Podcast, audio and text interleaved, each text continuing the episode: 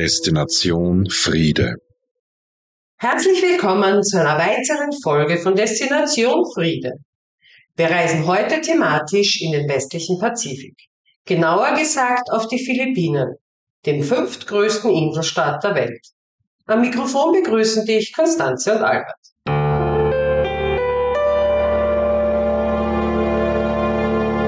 Im ersten Beitrag haben wir einen länderkundlichen Einstieg vorbereitet. Guten Flug. 15,5 Stunden fliegt man von Wien nach Manila. Von Hamburg sind es knapp 17 Stunden nach Manila. Manila ist die Hauptstadt der Republik der Philippinen. 1,9 Millionen Menschen leben hier. Auf den Philippinen insgesamt sind es knapp 110 Millionen. Auf den Philippinen herrschen tropische Klimabedingungen und in höheren Lagen subtropische. Der Tourismussektor ist in den vergangenen Jahren stark gewachsen. Jährlich besuchen knapp sieben Millionen Touristinnen und Touristen den Inselstaat. Die ersten europäischen Besucher waren im 16. Jahrhundert die Spanier. Am 16. März 1521 entdeckte der portugiesische Seefahrer Ferdinand Magellan unter spanischer Flagge segelnd die Inseln im Süden. Die Philippinen wurden nach dem spanischen Monarchen Philipp II. benannt. 1565 beanspruchten die Spanier die Philippinen als ihre Kolonie. Im Zuge der Kolonialisierung wurde die Bevölkerung christianisiert. Den römisch-katholischen Missionaren kam eine gewichtige Rolle zu, da diese die einheimischen Sprachen beherrschten. Durch die Einbindung der einheimischen Häuptlinge sicherten sich die Spanier den Rückhalt in der Bevölkerung und im Gegenzug konnte die ehemals herrschende Klasse viele ihrer Privilegien behalten. Ende des 19. Jahrhunderts kam es zu kriegerischen Konflikten zwischen den Spaniern und den US-Amerikanern. Bei der Schlacht in der Bucht von Manila am 1. Mai 1898 wurde die spanische Flotte durch US-amerikanische Schiffe vernichtet. Ein Großteil des Landes war zu diesem Zeitpunkt bereits unter Kontrolle der philippinischen Unabhängigkeitsbewegung und am 12. Juni 1898 erklärte diese die Unabhängigkeit, die weder von US-amerikanischer noch von spanischer Seite anerkannt wurde. Auch international wurde die Unabhängigkeitserklärung kaum wahrgenommen. 1899 konstituierte sich die erste Philippinische Republik. Diese wurde von den US-Amerikanern bekämpft und schließlich wurden die Philippinen US-amerikanische Kolonie mit allen damit verbundenen wirtschaftlichen und gesellschaftlichen Auswirkungen. Im Zweiten Weltkrieg wurde der Inselstaat von den Japanern besetzt. Im Zuge der Besatzung starben etwa eine Million Filipinos. Nach der Kapitulation der japanischen Armee wurden die Philippinen am 4. Juli 1946 offiziell in die Unabhängigkeit entlassen. In den letzten Jahrzehnten war die Geschichte der Philippinen durch eine enge Beziehung zu den USA, eine Zeit der Diktatur, Konflikten innerhalb der Bevölkerung und einem Kampf gegen die Drogenkriminalität gekennzeichnet.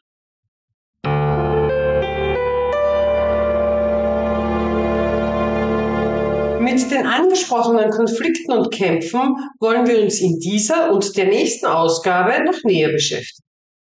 Einen dieser Kämpfe führt die philippinisch unabhängige Kirche für die Armen und Unterdrückten. Dieses Engagement für Marginalisierte musste ein Bischof mit seinem Leben bezahlen.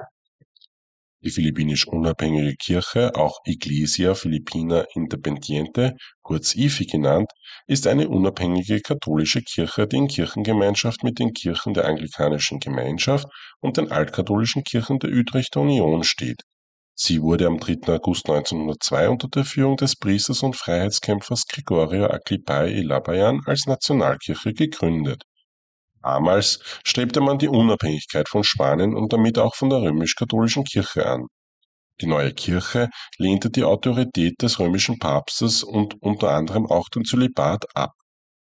Bischof Emeritus der altkatholischen Kirche Österreichs, Dr. Heinz Liederleitner, ergänzt dazu, die philippinisch unabhängige äh, Kirche äh, steht nicht äh, unter Rom, wie man plakativ formulieren kann. Also sie ist eine Kirche, die sich losgesagt hat von der römischen Vorherrschaft.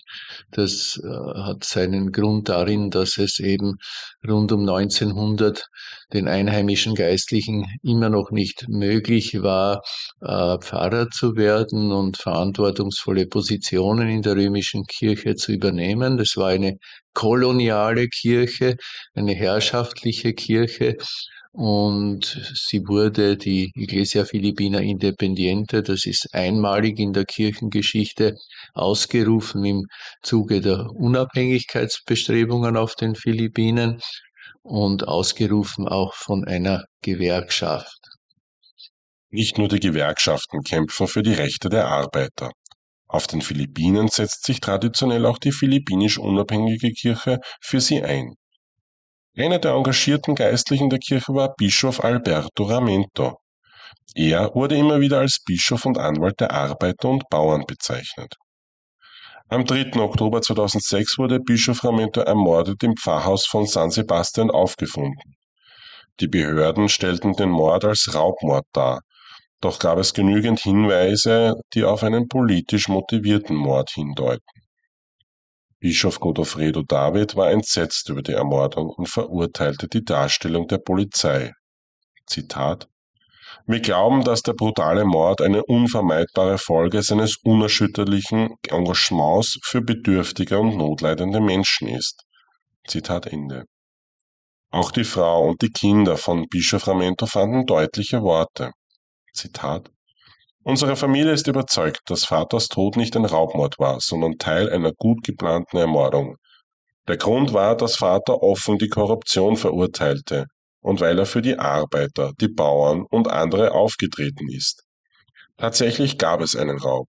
Aber nicht Vater wurde zum ausgeraubten Opfer, sondern das philippinische Volk.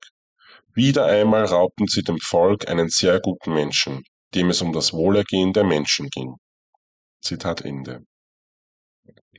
Ramentos Generalsekretär Bischof Thomas Milamena sagte bei der Beerdigung am 13. Oktober 2006, Zitat, die Kräfte, die Bischof Ramentos Zusammenarbeit mit den Armen beim Aufbau des Reiches Gottes, wo Nächstenliebe, Friede und Gerechtigkeit herrschen, nicht billigten, haben ihn deshalb umgebracht. Sie haben ihn brutal ermordet. Wir sind darüber entsetzt, wie wir nur deshalb verfolgt werden, weil wir die Hungrigen an unsere Tische einladen, den Durstigen ein Glas Wasser anbieten und den Armen die Hand reichen. Zitat Ende. Alberto Ramento war stets ein engagierter und unbequemer Unterstützer der armen Bevölkerungsgruppen auf den Philippinen und Kritiker der eklatanten Menschenrechtsverletzungen im Land.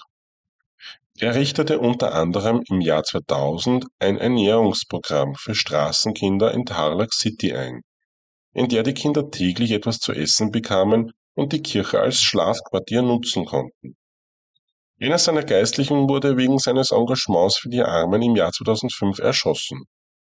Bei der Trauerrede sagte Bischof Ramento, Zitat, Wer seinen Nachbarn und seine Nachbarin, besonders den Armen, nicht dient, wer den Entrechteten, den Bedürftigen, den Unterdrückten, den Durstigen und den politischen Gefangenen Hilfe verwehrt, ist kein wahrer Christ. Eine Kirche, die Gott anbietet, ihrem Land und ihrem Volk aber nicht dient, vollzieht eine falsche Anbetung. Denn das Leben eines Menschen, seine Worte und Taten sind seine wahre Anbetung. Zitat Ende.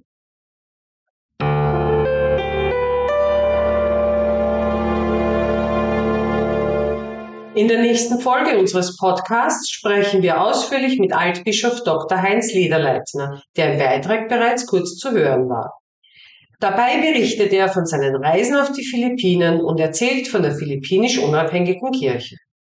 Bis dahin eine gute Zeit. Ein herzliches Servus aus Wien.